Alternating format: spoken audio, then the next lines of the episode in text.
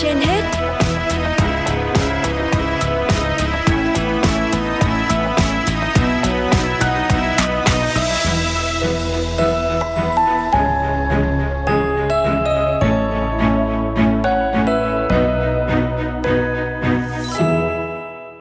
Xin kính chào quý vị và các bạn. Quý vị đang nghe chương trình Sức khỏe trên hết của Đài Phát thanh Truyền hình Hà Nội.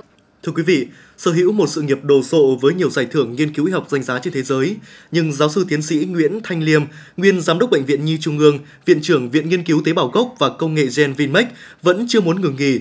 Bởi với ông, một đề tài nghiên cứu thành công nghĩa là có phương pháp điều trị mới giúp người bệnh thêm cơ hội được cứu sống, được khỏe mạnh hơn. Giáo sư tiến sĩ Nguyễn Thanh Liêm được biết đến với nhiều cương vị khác nhau, từ bàn tay vàng phẫu thuật nhi khoa đến giám đốc bệnh viện sắc sảo và là một nhà khoa học có nhiều công trình nghiên cứu tầm cỡ thế giới. Bất kỳ ai khi tiếp xúc đều hiểu được vì sao ông có biệt danh là Wook Halovic, người nghiện việc, nghiện đến mức ngày nào không làm việc, không đọc sách, không nghiên cứu khoa học là ông không chịu nổi.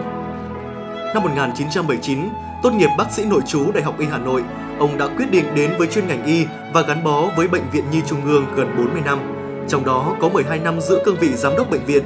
Giáo sư tiến sĩ Nguyễn Thanh Liêm chia sẻ, mỗi ngày làm việc, tôi được tiếp xúc với các bạn nhỏ bị bệnh, trong đó có nhiều bệnh nan y.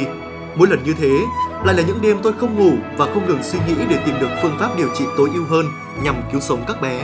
Từ những trăn trở đó cùng những ngày tháng không ngừng tìm tòi sáng tạo, năm một nghìn chín trăm chín mươi bảy, giáo sư tiến sĩ Nguyễn Thanh Liêm tiên phong triển khai kỹ thuật phẫu thuật nội soi điều trị bệnh phình đại tràng bẩm sinh ở trẻ em, và từ đó đến nay, ông đã nghiên cứu đóng góp chín kỹ thuật nội soi trẻ em hoàn toàn mới và cải tiến nhiều kỹ thuật phức tạp khác.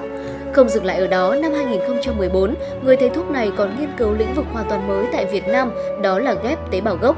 Kết quả, ông và các cộng sự đã hoàn thành nhiều nghiên cứu về ghép tế bào gốc cho trẻ bại não và trẻ tự kỷ, rối loạn đại tiện ở trẻ bị thoát vị màng não tủy, bệnh đa u tủy, liệt tủy do chấn thương cột sống, teo đường mật bẩm sinh, thoái hóa khớp gối và xơ gan.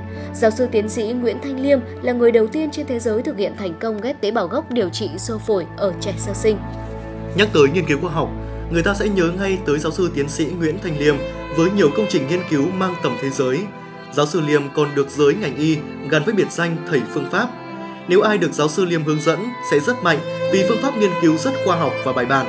Khi tập trung vào nghiên cứu, giáo sư Liêm yêu cầu nghiêm khắc, khắt khe về sự trung thực của số liệu.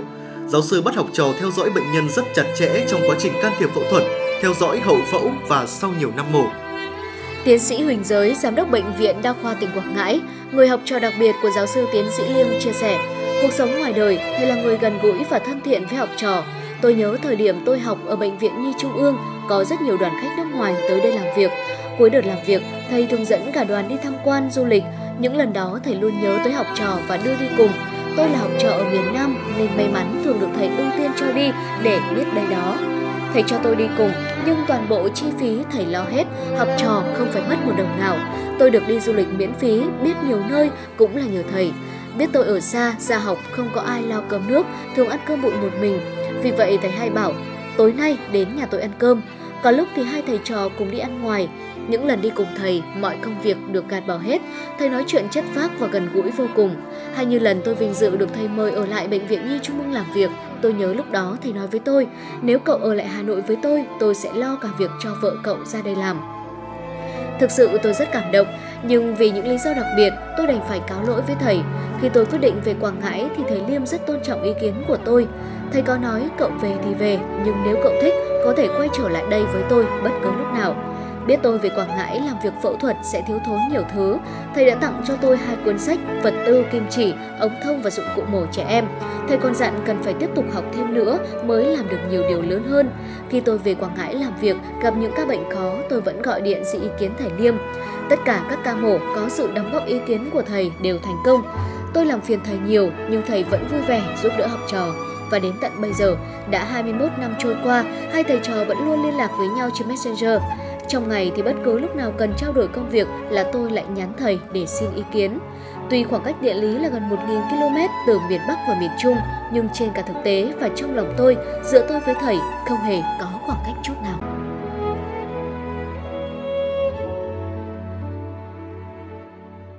Thưa quý thính giả, Martina Mentor, một vị chuyên gia y tế, giảng viên tại Đại học Berlin đã nhận định, giáo sư Nguyễn Thanh Liêm là một anh hùng thực của Việt Nam.